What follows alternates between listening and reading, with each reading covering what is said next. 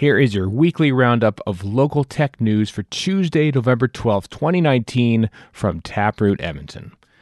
Accelerate Fund 2 invests in G2V Optics.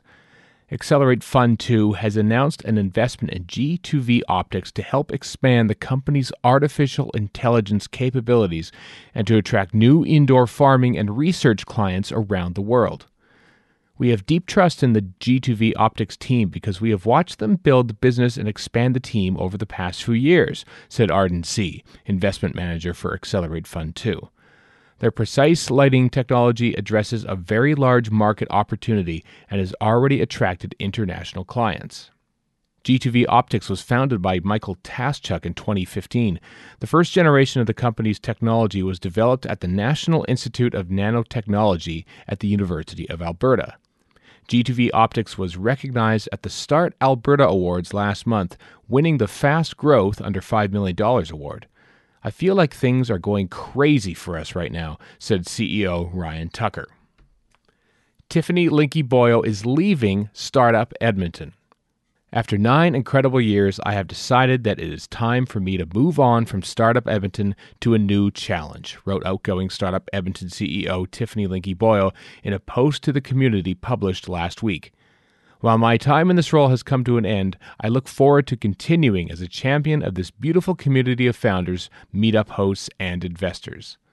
Linke Boyko started as the director of operations at Startup Edmonton in January 2011 she spent nearly five years as the organization's chief operating officer before being named CEO in June 2016.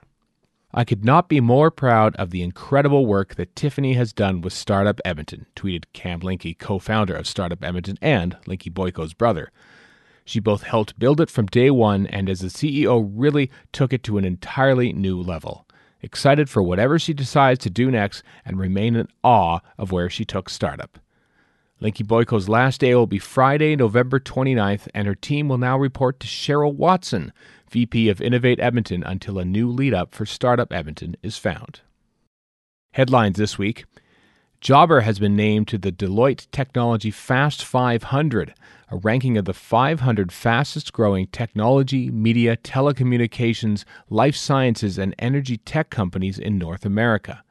The company ranked 178th with 625% revenue growth from 2015 to 2018. Meadow AI has won the 2019 Engineering of the Future Award at the Falling Walls Venture event in Berlin. Robin Winsor, who retired as president and CEO of Cybera in August, has won the Digital Leader Award at Digital Alberta's 2019 Ember Awards. Paperleaf One for mobile application, and Lift Interactive One for data driven innovation and software. Scope AR has announced support for Microsoft HoloLens 2, which is now generally available.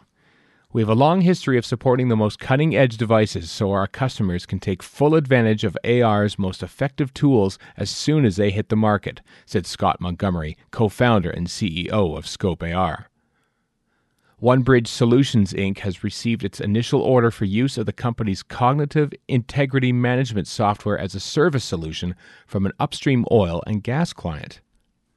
Sprout Fund partners Shahil Huda and Lindsay Dodd spoke with Grassroots Connector about the fund's focus on getting old money engaged with new tech companies and its progress thus far.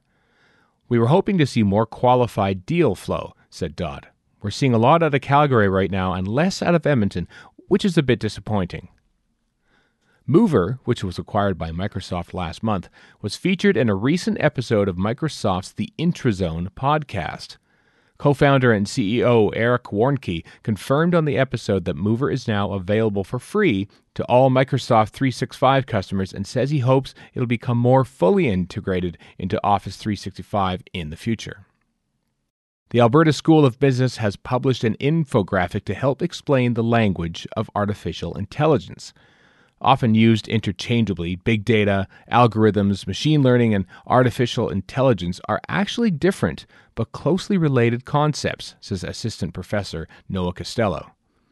And Rainforest Edmonton has shared a look at how the YEG Innovation Compass recommendations fit within the context of the Rainforest Pillars, which detail the aspects of an innovation ecosystem that support innovation.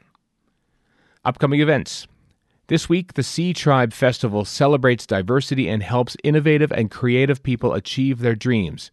There are events on artificial intelligence, health, and medtech, and innovation taking place at venues throughout the city. Learn more at ctribefestival.com. That is it for the audio version of Taproot Edmonton's Tech Roundup, sponsored by Innovate Edmonton.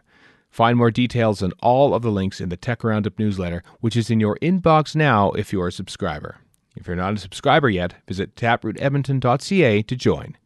This roundup was curated by Mack Male of Taproot Edmonton and read by me, Stephen Shapansky of Castria. If you have any questions, email Mack at hello at taprootedmonton.ca, and thanks for listening.